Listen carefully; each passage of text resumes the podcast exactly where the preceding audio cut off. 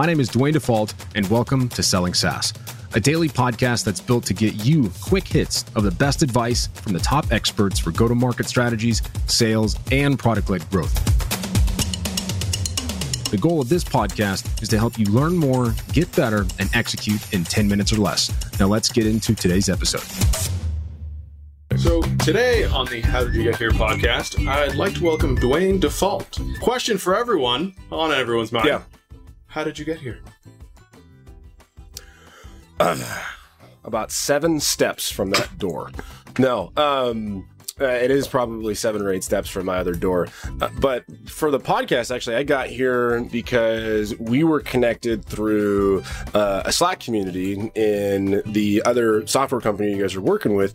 And I'm heavily involved in the tech community in SaaS, and I really enjoy trying out new things, especially if it uh, fits a specific need, and especially if it solves a problem for sales. And so I just dove headfirst into it. And then you and I met uh, along those lines. And then now we're here because we have some commonalities and all that stuff. But uh, it's kind of how I end up everywhere. Is I have some weird need or weird interest, and I just use the excuse of like, "Hey, I'm learning something," and then I just get to be a participant. So that's how I find my way in a lot of weird. Uh, there's there's probably some incredibly PG thirteen tales that you could tell us, but. Uh, yeah, some carny talk, sure. Well, I, I think I think what's so interesting about not only how we met is that um, you are. It, it, I it's I almost describe it as you are you're like a sales practitioner. it, it is very much mm. you you you embody the, the the, the fitness of sales that um, you treat as like it's a muscle you got to flex. It's something you develop. It's something you work yeah. on. And I always like yeah. to know how people kind of got into this. I want to know, like, do you remember way back when, like, one of the first things you ever sold? It was a. So two things come to mind. Um, when I was 11 years old, I had a newspaper route. Um, and at the time, I didn't know, you know, it was slave labor because my dad technically owned the account. I was just one riding the bike. Um, but I had to go around to each house and get the subscription payment and every every couple of months there was like this upgrade that they could get to like this magazine or it was called the Sacramento Bee for anyone in Northern California. And this thing was massive. And so it kind of had like a catch 22 where it was I would get, or technically my dad got extra commission from when I would upgrade customers to the subscription, but then it would double the size of my newspaper bags that I had to go and deliver. Uh, and so it was, it was really cool to to do a good job. But then like three weeks later, I'd I would have this huge bag that I'd have to like wear on on me on top of this stuff that was on my bike. Uh, so yeah, it's 11, 12 years old. There was so many times where I'm like, like struggling to ride my bike up this hill in the suburbs of Northern California, and I can't make it. And I vividly remember a conversation with this uh, wonderful elderly lady where I dented her car because I couldn't make it up the side of the hill and just rammed the side of a car because I fell over. Uh, so that was that was my first experience in sales. uh, from what I can remember, but I, I uh, when I was in college, I was the manager at a GNC, yeah. you know, vi- uh, um, kind of like a vitamin shop shop type of thing. And I just, I remember like my first taste of commissions. I was like 19 years old.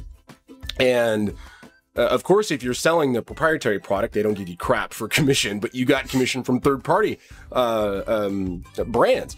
And so we would make like six and a half dollars for selling a specific type of protein. And I'm like, done. Let's go sell the crap out of this six and a half dollar commission protein.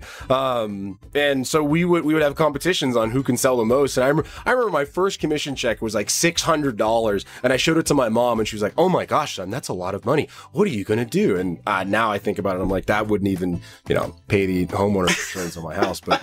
Uh, like that was that was like my first real taste of sales and commission. Um, so it's very interesting introductory path into sales, but here yeah, we are now. I that, hey, six hundred buys a lot of pogs back in the day, or right, or at least a ten speed bike going from the old, like ah. the old you know bell ringer, and you're just like, oh, oh man, yeah, skateboard. I think I bought a skateboard. Yeah, totally. Yeah.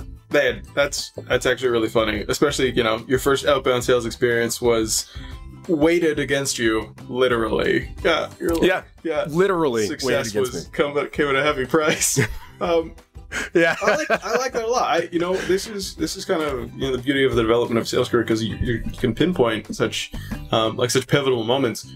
Do you have like do you have like a like a a lesson that you learned early on in your career that you're just like I'm probably gonna this is like in the book of my life. Keep that one as something I should keep keep in mind. uh, embrace the suck.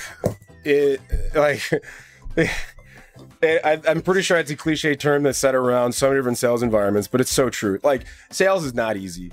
Anytime you see anybody on this on the interwebs or the social networks are like, I make sales easy, they're just uh, they've got to be on drugs. Like sales is a hard job. It doesn't matter if you work for a tech company that has an amazing inbound engine, or if you got to go knock on doors selling fax machines right because no one uses fax machines. It, it's it's gonna it's gonna suck. Like there's gonna be days um that's gonna be hard. You're gonna you're gonna dial the phone and not talk to a single human being. Um and the earlier you can just learn to accept that the easier it's gonna be and it's gonna make that one yes that much more exciting. But like, if i look over the last 10 to 15 years there there wasn't a single transaction or sale that I made that didn't have some level of adversity or challenge you had to overcome.